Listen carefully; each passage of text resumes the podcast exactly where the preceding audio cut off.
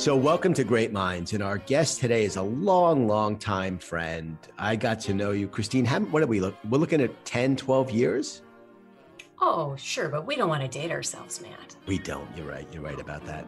Uh, Christine Fruechte. And Christine is the longtime CEO of one of the great creative shops in our country, in one of my very favorite cities, Minneapolis. And I'm talking here to the CEO of Colle McVoy. How are you, dear?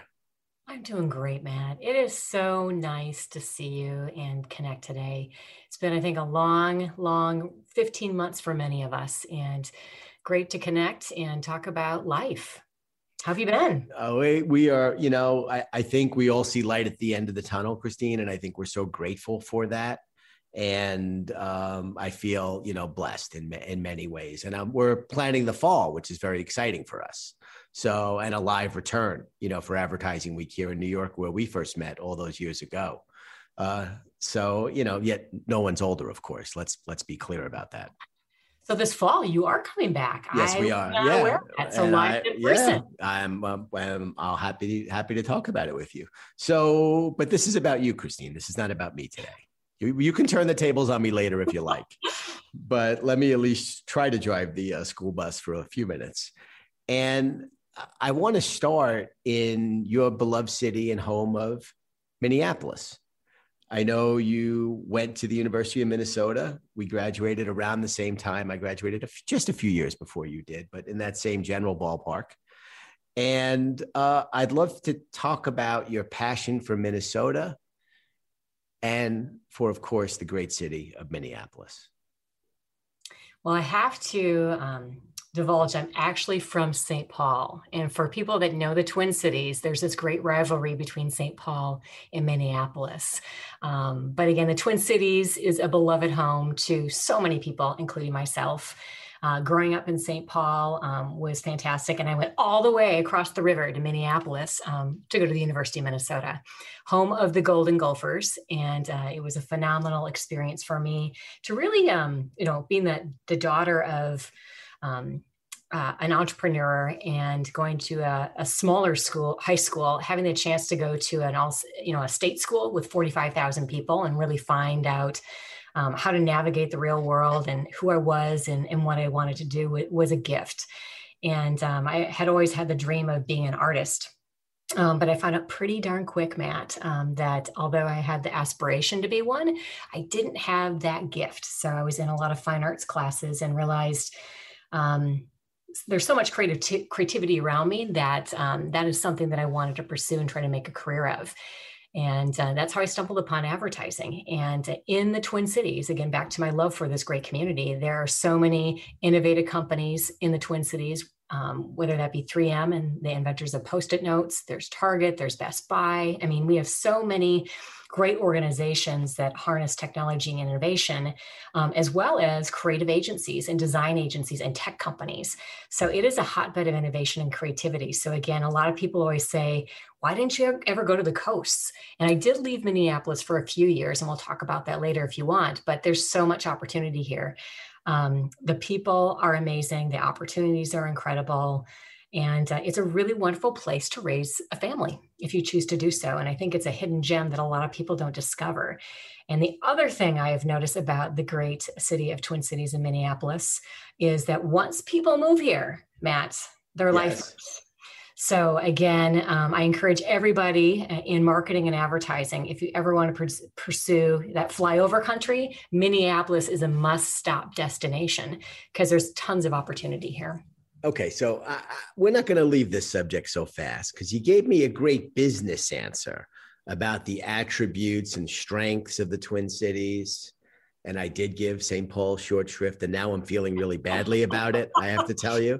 And we're going to come back to St. Paul also to make up for that terrible error on my part. But, and we know there are great companies there, but talk about the human attributes. I think there's a warmth to Minneapolis, St. Paul, and it may be odd to juxtapose warm and Minnesota together, but I I felt that there's something in the people there and that's maybe that Scandinavian roots. There's something special about the people there, and it's different than every other city in the Midwest. Matt, I agree that Minnesota is very welcoming and warm, except during the winter. But where you really see this warmth come through is in our empathy. We're one of the most charitable and giving states in America. And this year, we were thrust into the international spotlight for all the wrong reasons. We definitely deserve the scrutiny, and we have a lot of work to do to right the wrongs. But I'm optimistic that our empathy will win and that we'll come together to create a better and more equitable future for all. So I wasn't going to go there, but you just mentioned it. So let's go there. Um, I remember exactly where I was on 9 11 when the planes hit seems like in this country, the George Floyd incident in Minneapolis, his murder, was another one of those moments. Do you remember exactly where you were and what, what your thoughts were when you heard about what had happened that day? I do. I was in my kitchen and um, I started to cry. Um, and I, again, we were all working remotely. And I reached out to um, my chief creative officer um, to see if he had um, heard what was going on in our community. And we put our heads together, um, one, to really try to comprehend what was going on in our backyard, but more importantly, to figure out how we could um, be compassionate leaders and help our our employees really um, process what we knew um, was something that uh, many of them uh, had never experienced in their lifetime. And how was it for the company? Were there people who just couldn't really focus on work? I mean, this must have been, you know, I can, the only thing I can equate it to remotely was how I remember sitting numb watching what happened on January 6th. You know, mm-hmm. and I, I, you know, I think none of us if you're sane, you know, could believe what we were watching. That must have been something to have been in the eye of the storm for something that became such a huge national and global story with real high heat and sustained high heat over a long period of time. Yes, uh, but I think when you're a leader, you, um, you're this is the true test of of that. And again, our instincts led us to believe just bring people together. Um, let's bring everybody together. So that following morning, we brought everybody together. Obviously, we were virtually together. Um, and we talked about what would happen. And again, I think some people were concerned that, um, again, I'm not a trained um, um, moderator um, of crises like this. Um, but I think what it showed is a sense of vulnerability, vulnerability um, a sense of compassion for our people. And uh, we just got together and we talked, and people shared what they were feeling. They shared what they were trying to process. Some people um, were on screen, um, many people were in the chat.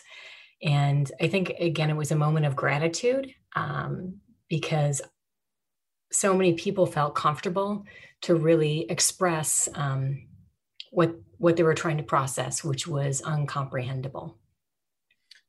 And, and I think what you did there speaks not only to your leadership, but to your long, long, and incredibly, I think, really super successful as much as anyone I've ever seen. You know, we've been lucky enough to visit your shop.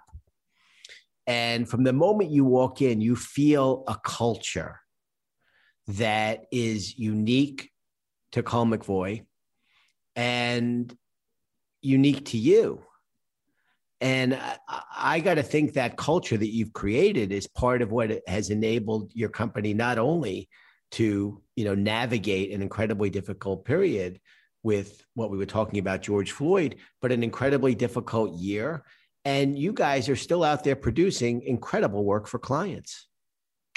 Thank you for that. And I do think, I mean, culture is everything. it's like you take care of your people and the rest falls into place.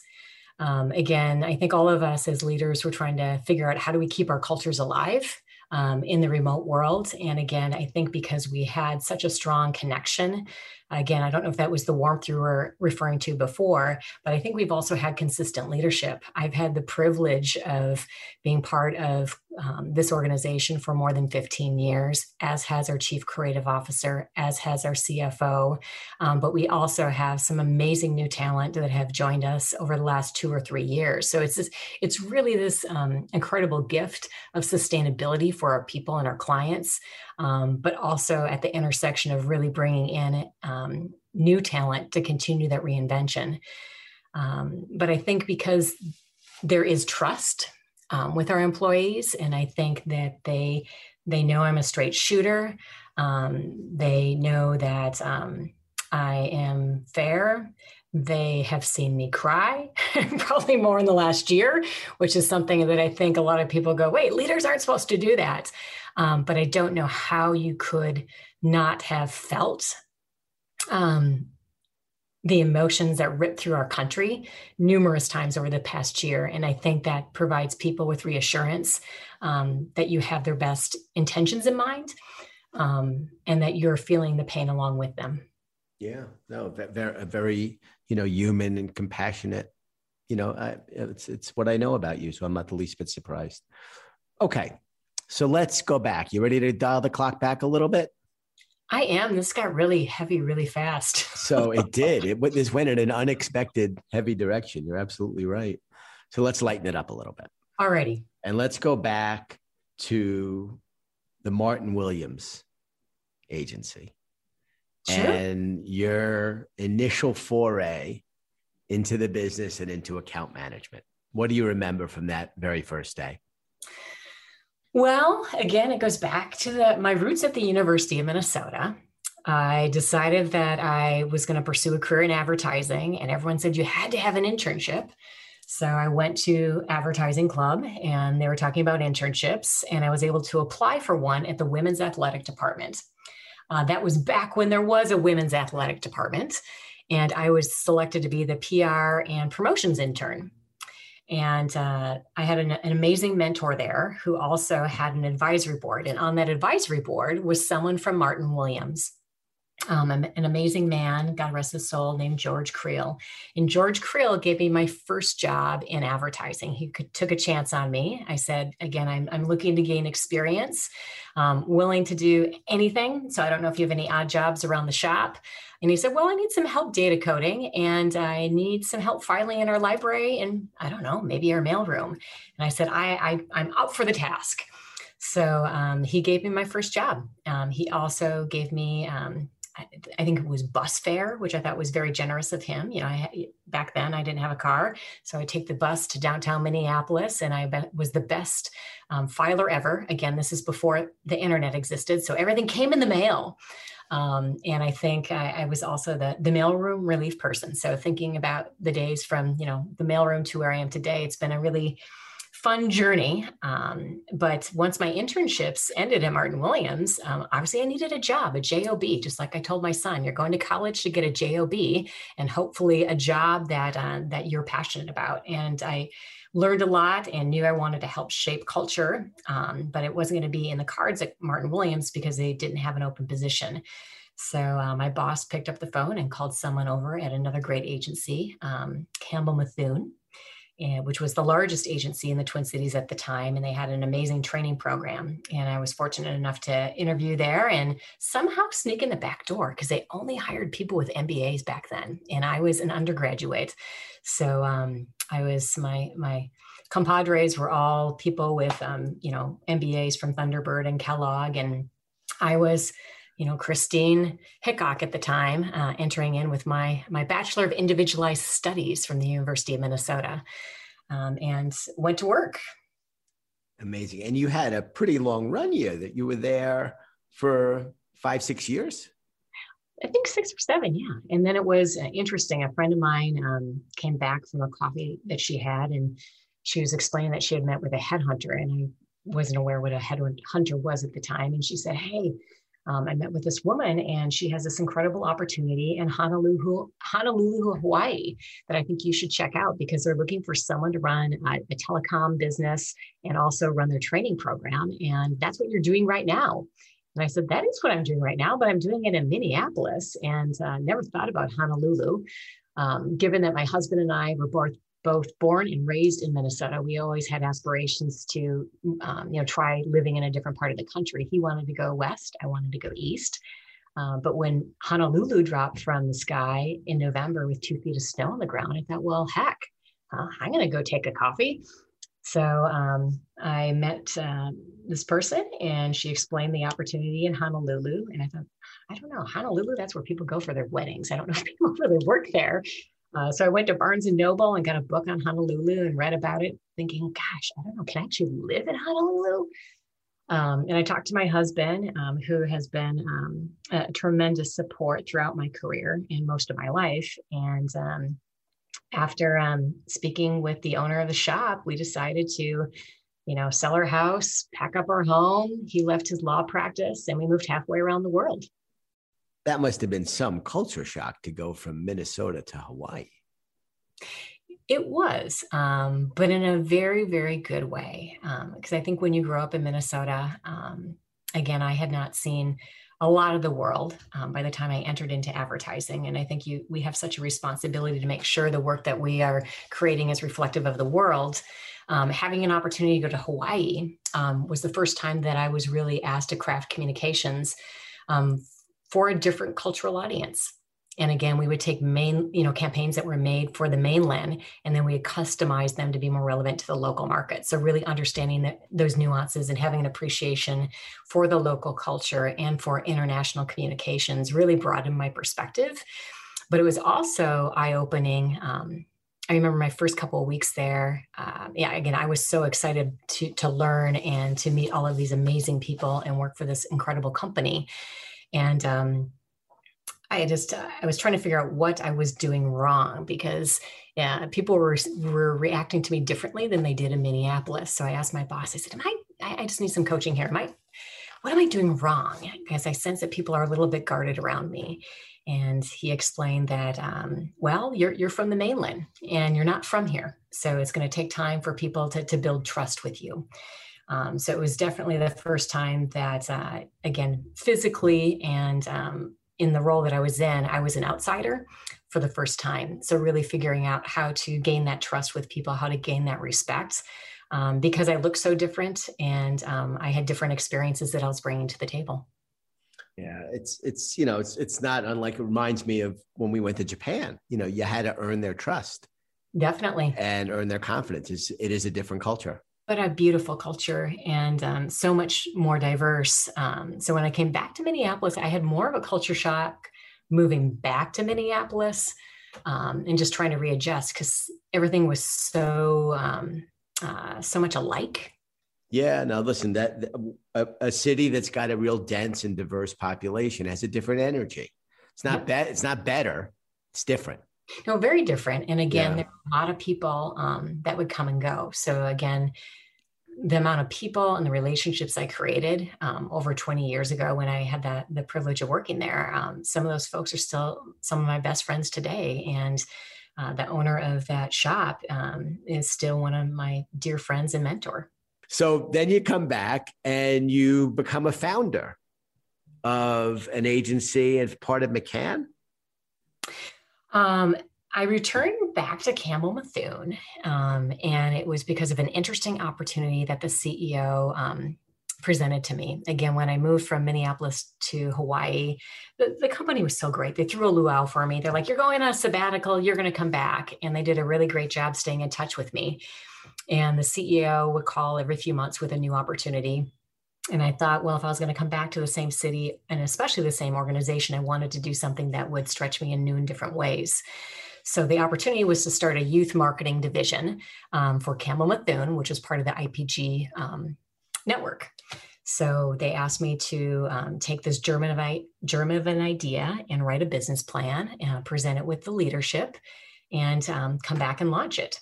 So again, I've never written a business plan. So what did you what do you do when you're on an island without internet? I mean, internet didn't exist back then, really. So I called the 4As, our wonderful trade association for advertising agencies, and I said, "Hey, could you could you send me some examples of business plans?" Um, so, you know, it takes a while to get from New York to Honolulu back in the 90s. Right. Um, I, you know, got my inspiration, uh, wrote my pitch and my business plan, and presented it to the leadership, and um, they bought it. They said great, um, uh, which was really um, rewarding. So my husband and I moved back uh, to Minneapolis from Honolulu. A lot of people don't understand that. back to the frozen tundra right, right. for an incredible opportunity um, to give birth to an idea that um, some people at Campbell Mithun had. And we were able to do some really incredible research that um, helped people understand how to market responsibly to youth and families. This was back in the mid um, to late 90s when, you know, Nickelodeon and Sports Illustrated for Kids and you know um, youth marketing was um, more widely accepted and very exciting and, and, a new thing.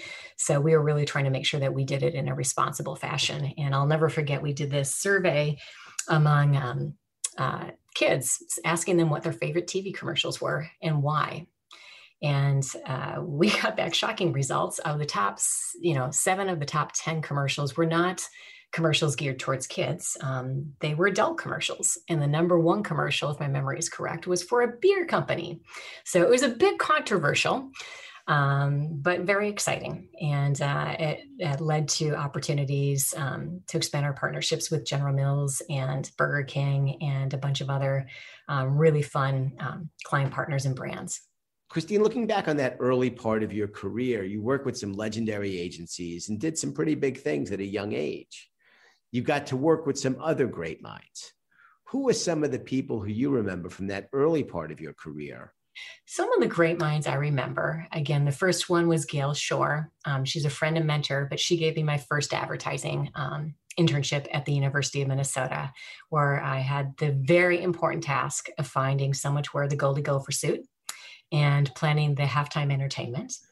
Um, but I think what I appreciated most about Gail is uh, she really um, presented me with a different challenge every day. She would call me Hickok, which was my maiden name. Hickok, get in here. I want you to do this for me. And again, it was just a new challenge. So I, I grew and I learned so much um, underneath her leadership. And again, she's a dear, dear friend. Um, and that's how I met George Creel, who I talked about earlier at Martin Williams. And then the, the thing I really um, didn't realize was unique starting in the business um, when I did is that Campbell Mithun, when I walked in the door, it was the most senior ranking um, person was Madeline Betch. She was the EVP. And uh, there were also three managing supervisors who were women there were two group creative directors that were women. So there were a lot of female leaders with my first official job in advertising. So I had a lot of um, great role models to learn from, and a lot of women at that time that were doing heavy lifting to pave the way for generations to come. So that that really left an impression on me. Uh, I think when I went to Honolulu, again, I met Nick Ingpack at Palomino Bar in Minneapolis. We had a two hour conversation, and he convinced me to move halfway around the world and, and pack up my home and leave my job and have my husband leave his practice and go to Honolulu. And um, underneath his leadership, um, not only did I learn a lot about um, being a human, about being a leader, um, but also that business, um, it's personal and um, it was very personal to him and he brought his whole self and his uh, chinese heritage into the office. Um, but he just uh, also cared about everyone deeply and really instilled in me that it's important um, to realize that every decision you make as a leader not only impacts the business but all the families of the employees um, that uh, work there so that that left a profound impact on me. And coming back to the twin cities again i can't thank howard Liszt enough for the phone call saying hey we have this idea about creating a youth marketing um, division um, to help you know really accelerate our growth and to really take advantage of the evolving um, youth marketing world back in the late 90s and that was a gem. Uh, and then Chris Preston, uh, who actually I met during my first internship back at Martin Williams. He was a copywriter um, and he would come into the intern pen and test out his copy on us. Um, and he was super funny and super nice and also very handsome. I think most of the interns had a crush on him. But he gave me a call when I was running KidCom and said, I'm starting this, um, or I've joined this company um, which is now known as Preston Kelly. And he was looking for uh, a strategic um, account management partner to help him kind of pivot what was at that time a business to business organization into a more consumer driven agency. And he said, you know what, I'd love for you to come over here and partner with me on this. And um, it was in Edina, Minnesota. And I thought, advertising in Edina? that's not where you would expect the creative minds to go.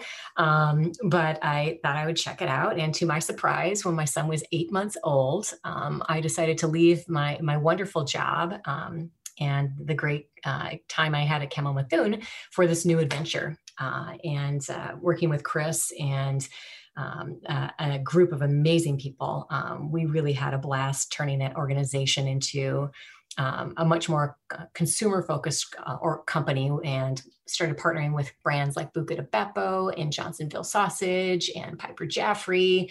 Um, and it was just a really exciting journey. However, um, what I learned there is all clients are um, important. And I think because Chris and I had such a, a depth of experience with consumer, that's really where we um, uh, put our focus. Um, and unfortunately, some of the clients um, that were more um, business to business oriented, which wasn't my background, um, people were not paying as much attention to them. So unfortunately, um, I think we we lost some relationships that we we should have paid more attention to.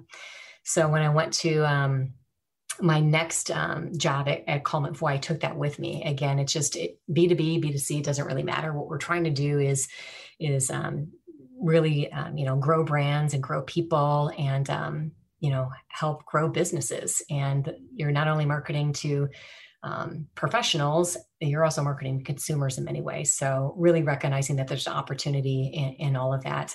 But um, i think when you ask me about mentors i think you and i um, both uh, share a very dear friend chuck porter. And I met Chuck for the first time at uh, the Effie Awards. I can't remember the exact year, but I was um, at the Effies picking up a um, Gold Effie for the breakfast sausage commercial introducing Johnsonville breakfast sausages. We won a gold.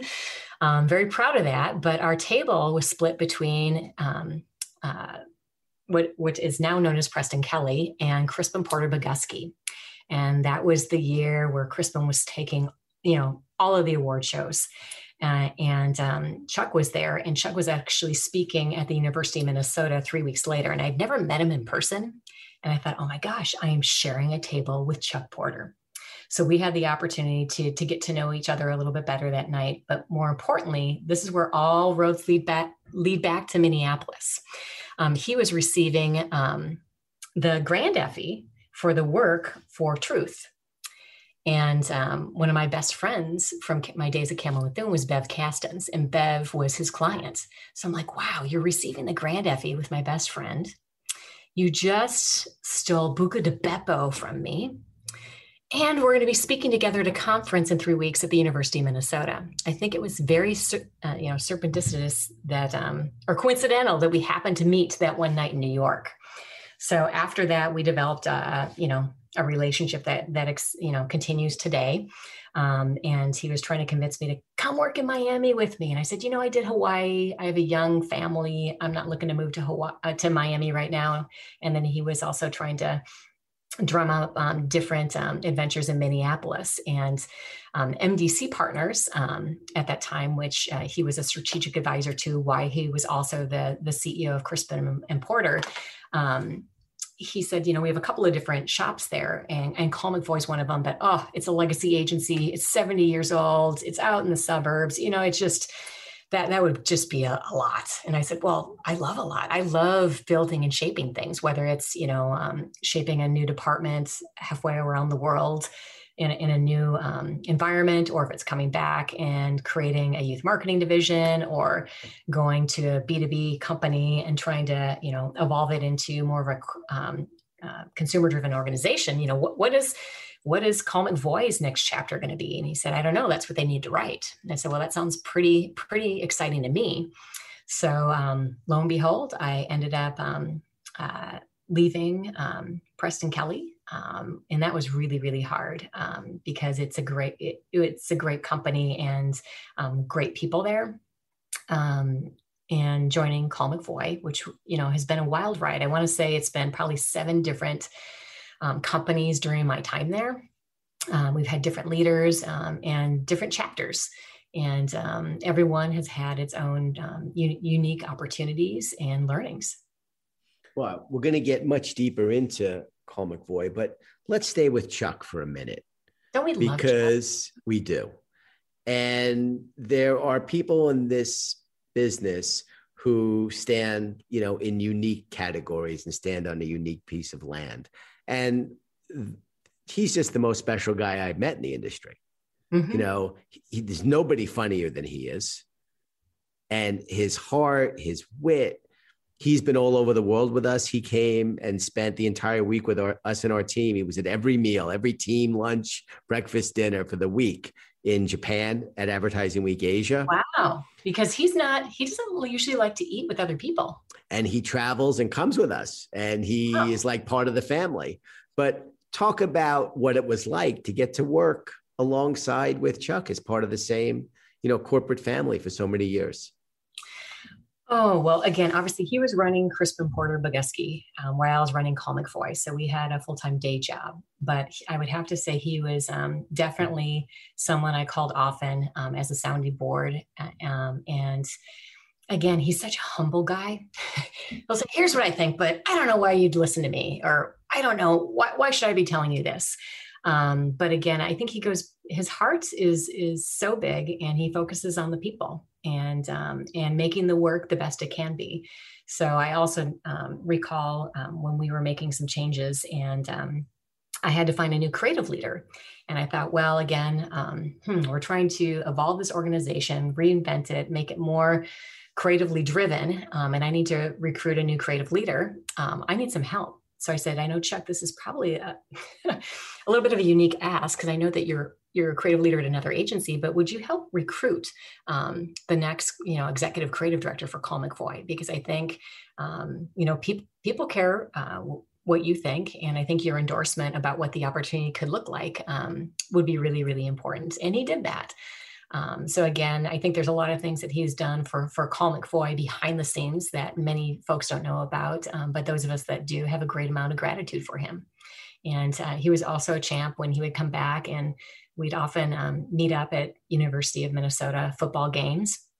Um, and uh, he'd come down to the agency and just hang out, have beers, talk to people, uh, look at the work. Um, and uh, I just said, you know, you're an icon. People just love it. And you're so human and you're so approachable um, that it was really a, a, special gift to so many of us, um, you know, over many, many years. And he does have a special hideout, though. Um, you'll have to ask him about his, his little um, his getaway on Lake Minnetonka. Um, his, does, this, does, this, involve ice fishing? You know, I don't. I've never been there ice fishing. Um, but friend Zuko used to park his boat there. I never got to go on the boat. Um, but I think when the world gets really crazy and he just wants to escape escape advertising, that's where he goes. Yeah, he is. He is just the extraordinary special guy. I'm glad we got to talk about Chuck. Now, you joined Colle McVoy as a director of client services, and very quickly you become the president. That seems like a pretty big leap to me from the outside looking in, but tell us about that pathway to the pre and you've been CEO now for 13, 14 years. So you, this has really been, you know, you for quite some time now. How did you make that initial leap into the corner office? Well, that was never my plan. I had never set out to run a, a company. And when I joined Colle McVoy, it was really to, again, um, continue to optimize um, this amazing organization that had been around for 70 years, but with the opportunity to really move into um, its next phase. And they wanted to become more of a consumer driven agency. And again, that was my background. I had experience evolving um, a an organization that was B2B focused into consumer driven. But again, I said, I don't think you need to choose. I just think you should decide and, and make these the, the best time, the best times they can be in Colle McVoy's history and really lean into um, your roots and where you come from. And Colle McVoy um, had a long history of um, agricultural marketing, and I'm a huge fan of um, you know a lot of work that they had done in the past and i said i think that is really the foundation from which you should build your future so again from from farm to table um, we started to really try to identify um, clients that would continue to help us not only um, build our depth of experience um, within the agricultural and ag tech arena, but also expand into and, and diversify the portfolio. Because again, just like in your investment portfolio, you don't want to have uh, all your eggs in one basket. And um, I don't know. I, I, think just having a vision and a passion like that, uh, my uh, our C, um, our chief our, our, ceo was also our chief creative officer. I think he found value in my business perspective so I, I think i was a nice complement to that. So i think eh, you know credit goes to him identifying early on that um, i could also help the organization identify what that vision is and um, he put me into the role of president to do that and you're pretty young to be a president at that point aren't you I don't remember the age, but I do know that as soon as it was announced, I got a call from Young Presidents Organization. So I guess okay, okay. Well, it happened. Um, I was in my 30s, right. um, but again, I don't think age matters, and that's the another thing that I, we talk about a lot in terms of talent. Again, I don't think you, it's not like you get promoted based upon tenure anymore. You get based upon your contributions and what you bring to the party. Absolutely, absolutely. So tell us about the founders of the agency. You know, I only know Colle McVoy is you. Tell us about there's got to be some interesting history there that I don't think very many people outside the agency really know. Sure. Um, Alfred Colle and Kirk McVoy um, were two aspiring um, copywriters at the Bureau of Engraving in, in downtown Minneapolis and it was during the depression and they were both asked to take a pay cut. Um, and i thought ah, i don't know. Maybe there could be a better gig for us. So alfred uh, decided to open up um, on his own and shortly thereafter kirk mcvoy joined him. So again then it was then became Colle McVoy and again, I think they this um, exemplifies the entrepreneurial spirit that Colle McVoy still has today. Again, two people, and you know, in the middle of a depression, decide it's a perfect time to open up a creative shop. Right? Most people probably thought they were crazy, um, and they continued to evolve. Um, and really focused a lot on agricultural um, clients at the time. Uh, obviously, uh, the Midwest was a great place um, for that. And uh, we continue to have a deep emphasis and um, passion for the agricultural industry. But I think the organization over my tenure has been able to diversify as well. Um, not only from farm but to table and into retail and many other exciting avenues. But I think one of the um, greatest moments of my journey is when one of the I think it was the granddaughter of one of the founders called me. She had read an article about the organization and um, what I was helping to do and um, how we treat our people and the core values that we had. And she was just calling to say that her father would be so proud, which I thought, wow, I wasn't alive in 1935. but to be able to carry on someone's legacy and someone's vision and to have so- someone from their family to reach out because they read an article about the company that their grandfather built to say um, thank you really left a lasting impression with me. Well, that's a great, great story. It sort of takes me to a, another different, unexpected place in a little windy conversation here. And you talk about agricultural roots of the company, an area that you still play in today. Uh, of course, much more than that today.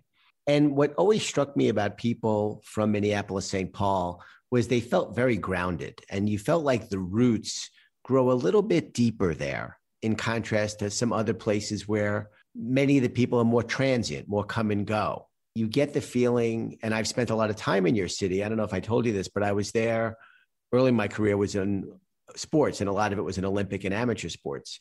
And in 1991, the US Olympic Festival, this fantastic event, was in Minneapolis, St. Paul. Great, great event. The US Olympic Committee, which has had awful, awful leadership for decades now, criminally awful um, there was this great event which they ruined called the U.S. Olympic Festival, and it used to go. It was every year but the Olympic year, so it would be held three out of every four years.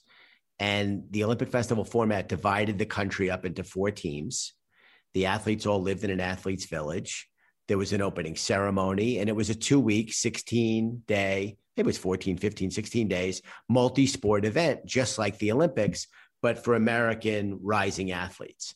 So all the big names that you know, like Jackie Joyner Kersee, and they all competed in Olympic festivals. And uh, 89 was in Raleigh, Durham. I remember that.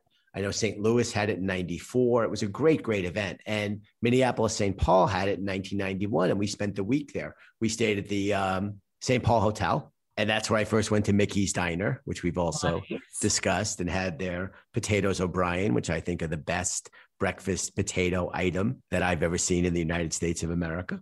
It's a big category, an important category. But those deep roots, and I think that is also reflected in the clients that you have and that you have retained over long, long periods of time. That's somewhat unique in our business today, Christine. I think it is. And again, I just, um, I appreciate that observation because I haven't spent a lot of time thinking about it, but the roots do run deep at Colle McVoy. Again, we are the um, longest standing creative agency in, in the Twin Cities. And I think it's because we've been steadfast on our, our vision and commitment to not only do great work for our clients, but also our community. And um, we like to think of ourselves as strategic partners and long term partners to many of our clients. And I think because of the stability that we've had combined with the reinvention, we've been able to do that. Again, with Land O'Lakes and, and uh, you know, CHS and um, 3M, those are all um, relationships that have been over two decades long. And that's just not very common in today's industry. And I think obviously you're a big fan of Cannes. And I think if you look at, um, you know, the people that win for the most creative work, a lot of times those are the relationships that have been in place the longest. And I think that shows that there's a foundation of trust. And when you have trust in enduring relationships, that's when you can do your best work. That's when you can um, really try to take um, um, those test and learn opportunities to the next level. It's not to say that we haven't welcomed many more um, clients um, since then. But again, we're really looking to be in for the long haul to really have an impact on the business versus just do, uh, you know, a one off campaign. Those are fun too, but it's really about growing the business and growing the brand and growing the people. And I think the people and the culture, again, that's just something that is um, so important to me and something that I love and I feel really responsible for because every day my job isn't to write the ads or come up with the next big idea. It's to create this environment where people feel like they can be who they really are and bring their whole selves to work and um, really express you know their points of view to create content that's going to help shape the world. Having deep roots um, i mean a lot of our employees Again, we have every month, um, our chief creative officer, Mike Hagen, and I host the C plus M, the Christine plus Mike. Yes, it's Colle McVoy, but we've adopted it to Christine and Mike. Right. We talk about highlights from the last year, and then we usually ask them for their advice on a topic regarding the agency. But again, we had people celebrating anywhere from two years to 22 years. So I think we have an abnormal um, or a unique and large percentage of people that stay at Colle McVoy longer than most agencies. Um, they plant roots because I think they um, they know that they are valued. I think they plant roots because there are opportunities that span so many different different disciplines because um, we're an integrated agency you can hop from one discipline to another and really continue to hone your and build your different crafts but also just different experiences and they, they trust leadership so again back to the trust really fueling creativity but trust and creating opportunities really helps with retention great and really just an extension of that that great cultural story that we touched on earlier. I'd love to ask you about another company that I know is near and dear that you've done a lot of work to, and it's one that we know and have gotten the opportunity to work with both as Target and then as Roundel. And, and I think Target is another special company and is sort of from that rich soil that allows those deep roots to grow in Minneapolis, St. Paul. Absolutely. I mean, I think if you grew up in Minneapolis and St. Paul, um, I mean, Target was part of your lives. I mean, the bullseye. Um, I remember going there as as a little girl, and I remember bringing my son there. I mean, it, it's just always been a destination, and it's been really fun to see what I think is a you know iconic brand really lead uh, with purpose and with action, and to be proud that you know that w- that was born here. And uh, again, the Dayton family gave birth to that birth to that amazing company, and they've continued to um, you know really be, I think, a defining organization when it comes to doing the right thing um, for their customers, for their employees, for the community, and um, leading the way specifically um, and, and really trying to, to provide um, equity and address uh, racial inequity. Yeah, they were with us our last um, live advertising week in New York in the fall of 19 and the team, Ryan in particular, we had Ndaba Mandela was around with yes. us last year, and, and, we have an ongoing relationship with with Ndaba, who leads the Mandela Institute for Humanity. And they really took to him immediately, and we arranged for a little private conversation for them to have in the Roundel Lounge at the old AMC up on 68th and Broadway. And uh, and then they invited Ndaba out to speak to the company in Minneapolis because he has such an inspirational message you know, he has his grandfather's aura. Um, and it's extra, it's extraordinary. You know, it's not something that you see a lot. Um, so we have a lot of love for for Target, and I love Target Field. We got to go to a playoff game. I know, I, I know, know, I know. For you, the wrong team won. As my team, the Yankees, so the Yankees defeated Minnesota. Uh, oh, they it was did. such a good. It was so much fun. See, but that's the heart. I was being, you know, the kind host and letting your team. I win. know, and I had to drill it in, of course, because I'm a New Yorker.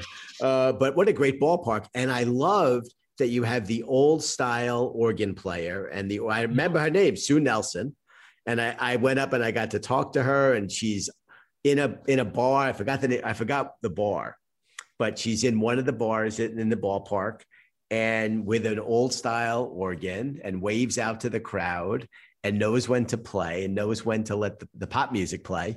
But and and she was so human and and sweet and nice. I thought she represented everything that's wonderful about your city she does she definitely does and again we are all hoping um, to see many more people in downtown minneapolis with again um, the world reopening and people becoming vaccinated i think the twins have actually been a, a godsend for downtown minneapolis um, because over the past year a lot of people obviously have been remote and there's been a lot of other um, uh, not much activity down there. And I think um, having something to look forward to, like a baseball game, is bringing the city back to life.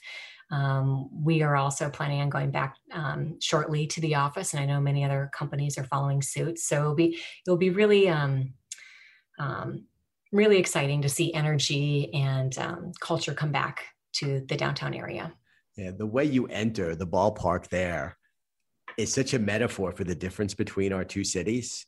Yes. You know, in at the Target Field, you enter, it's this wide open plaza, and you literally like walk, you feel like you're walking onto the field. You and do. It's all it's all open. It's very hard to describe, but it, it's absolutely right as I'm it's, describing. It's breathtaking. You also have you been to the Saints game at CHS Field? No. Okay. No. Okay. When you're coming back, I will. We're going to go to CHS Field and, and, catch a Saints game and hit Mickey's Diner.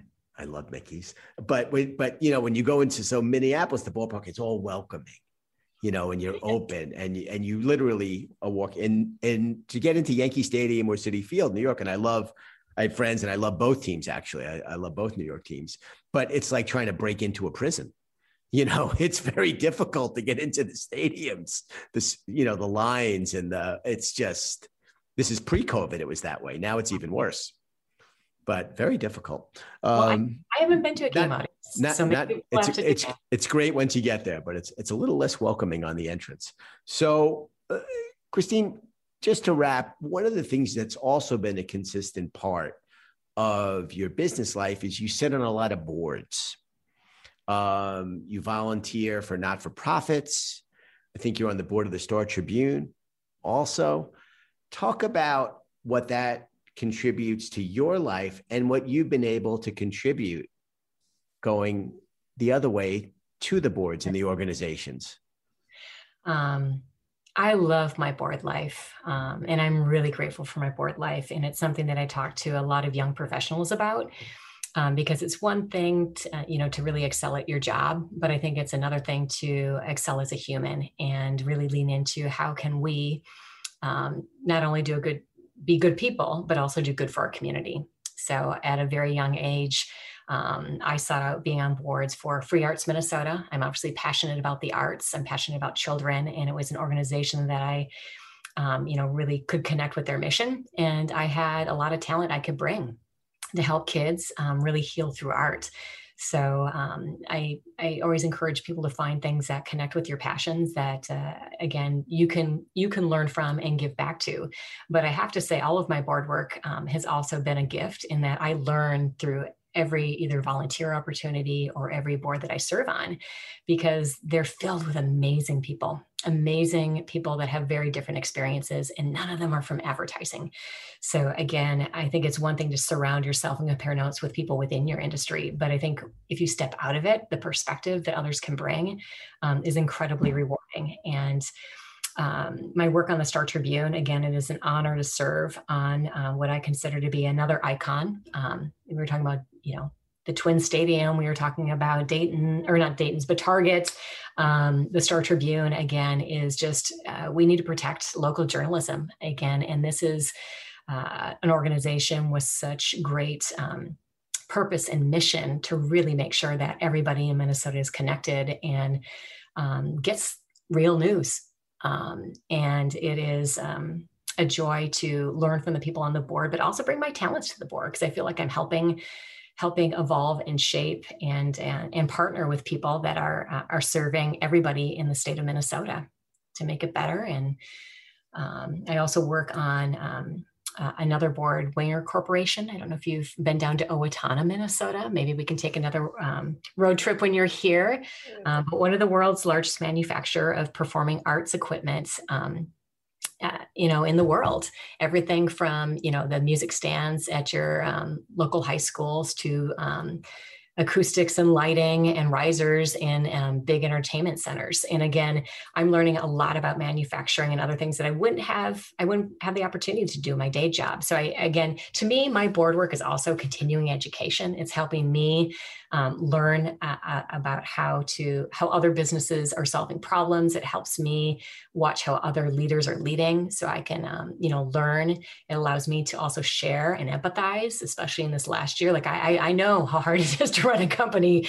Um, and um, the other thing i really also encourage people to do um, with their board work again all of us could work 24 7 so i think a lot of people go how can you work on that many boards? Like how is that possible um, I think it's important because if I didn't block that time out to go serve nonprofits or other organizations that I'm passionate about, um, you would just, I don't know, spend your time all in one lane. And it's much more interesting if you have the opportunity to zig and zag in many lanes to become a better person, but also to to help, um, you know, other companies and other communities.